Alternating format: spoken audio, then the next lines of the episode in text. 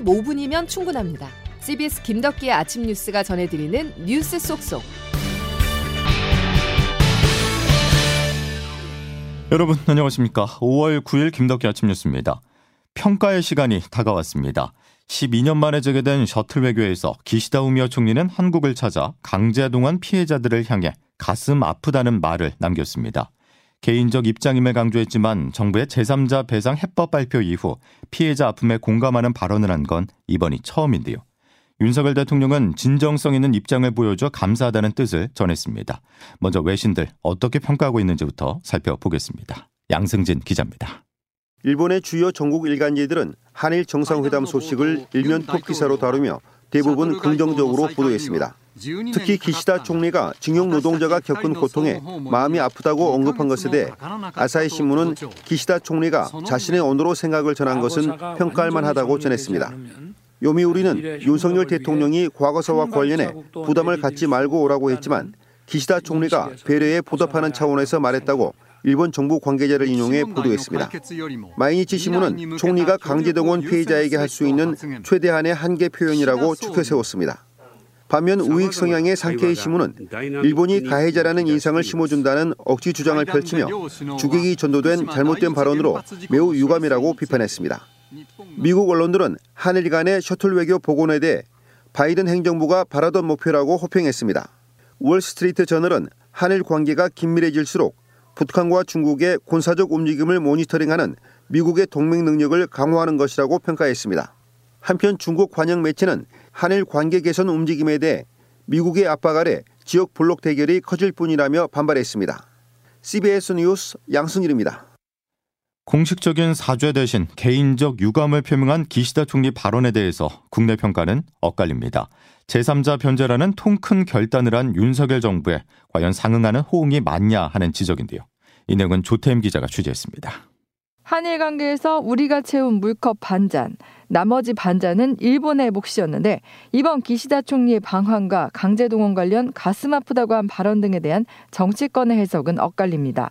국민의힘 정진석 의원입니다. 잔의 물컵이 채워지는 과정에 있다라고 말씀을 드렸고 빠른 속도로 채워질 수 있다. 대통령실은 윤 대통령의 강제징용 해법 결단이 결국 한일 관계에서 우리가 주도권을 쥐게 된 계기가 됐다고 강조했습니다. 제3자 변제 방식을 결단하고 결국 이로 인해 한일 관계가 움직이기 시작했고 주도권을 쥔 측면도 반면 있습니다. 더불어민주당은 우리 정부가 제대로 된 사과조차 받지 못하는 등 이번 회담 역시 빈잔을 채운 건 윤석열 정부였다고 비판했습니다. 물자는 너만 채우라 하는 일본 측의 암묵적 요구에 전문가들 사이에서도 기시다 총리의 가슴 아프다 표현을 놓고는 평가가 엇갈리는데 예상보다는 긍정적이라는 반응 한편으로 국내 다수 여론이 요구해온 분명한 사과 입장 표명에 미치지 못하다는 평가도 있습니다.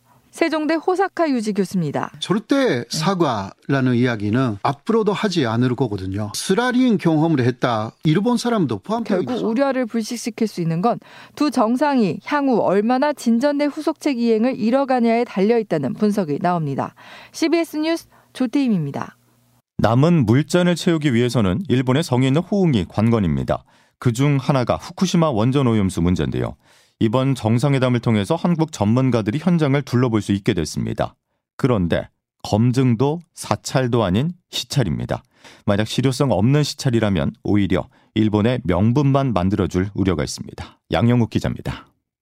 일본 정부가 안내한 대로 다닐 수밖에 없는 구조. 저는 일본에서 보여줄 거라고 생각하지 않아요. 일본 정부는 올 여름부터 오염수를 다액종 제거 설비로 한 차례 정화하고 바닷물로 희석해 원전에서 1km 떨어진 바다에 방류할 계획입니다.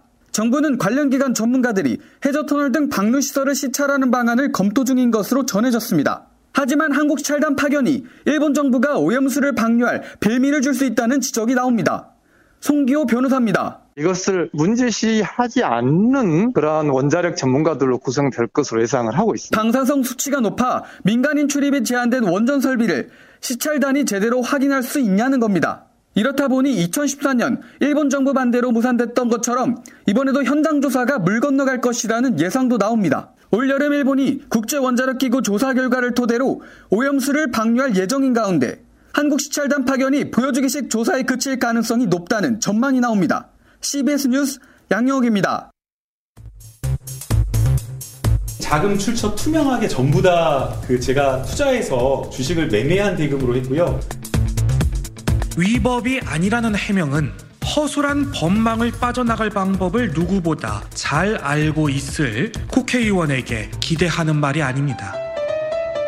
거액을 인출하고 난 이후에 뭐 대선 자금으로 쓰여지지 않았나 뭐 이런 보도들이 좀 있었습니다. 있었는데 그거는 뭐 전혀 사실이 아니라고 판단하고 있습니다. 공직자의 이해충돌 방지법 위반 그리고 국회의원 윤리 강령을 위반했다고 어, 그렇게 판단을 했기 때문에 어, 국회 윤리위원회에 징계안을 제출을 했습니다. 제가 돈을 번 건 편의점에서 아이스크림 하나 안 사 먹고 아, 차도 지금까지 안 샀거든요.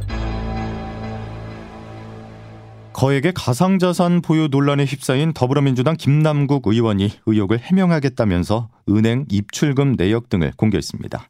하지만 가상화폐 위믹스에 얼마나 투자했는지 등은 구체적으로 밝히지 않아 논란은 가라앉지 않고 있습니다. 김중호 기자가 보도합니다.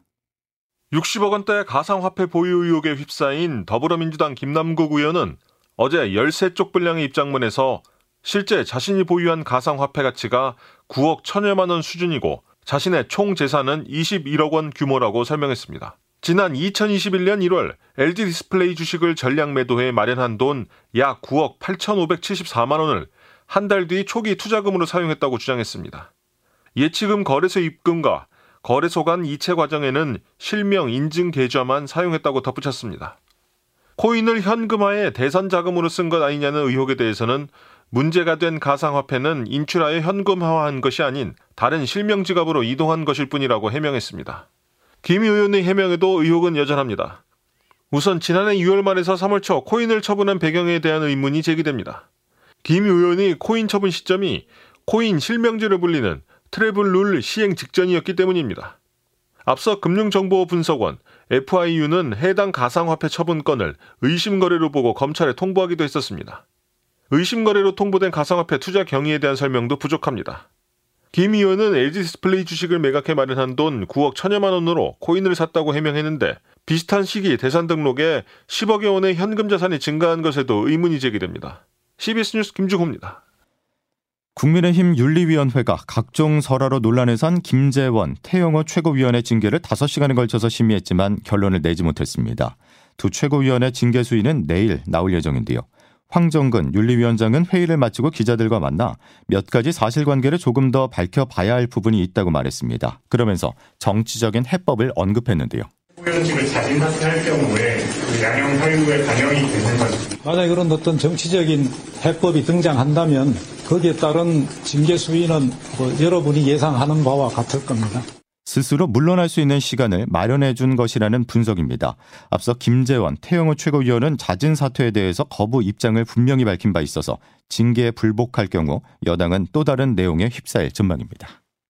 민주당 전당대회 돈봉투 의혹을 수사하고 있는 검찰이 두 번의 시도 끝에 핵심 피의자 강내구 씨의 신병 확보를 성공했습니다. 향후 현직 의원들을 포함해서 송영길 전 대표를 향한 수사가 속도를 낼 것으로 보입니다. 보도에 박종환 기자입니다. 더불어민주당 전당대회 돈봉투 의혹의 핵심 피의자인 강내구 전 한국수산공사 상임감사위원이 검찰의 영장 재청구 끝에 결국 구속됐습니다. 서울중앙지법 유창훈 영장 전담 부장판사는 어젯밤 늦게 강 씨에 대한 영장실질 심사를 거친 뒤 증거인멸 우려가 있다며 영장을 발부했습니다. 지난달 21일 구속할 사유가 있다고 보기 어렵다는 이유로 첫 구속영장이 기각된 지 17일 만입니다.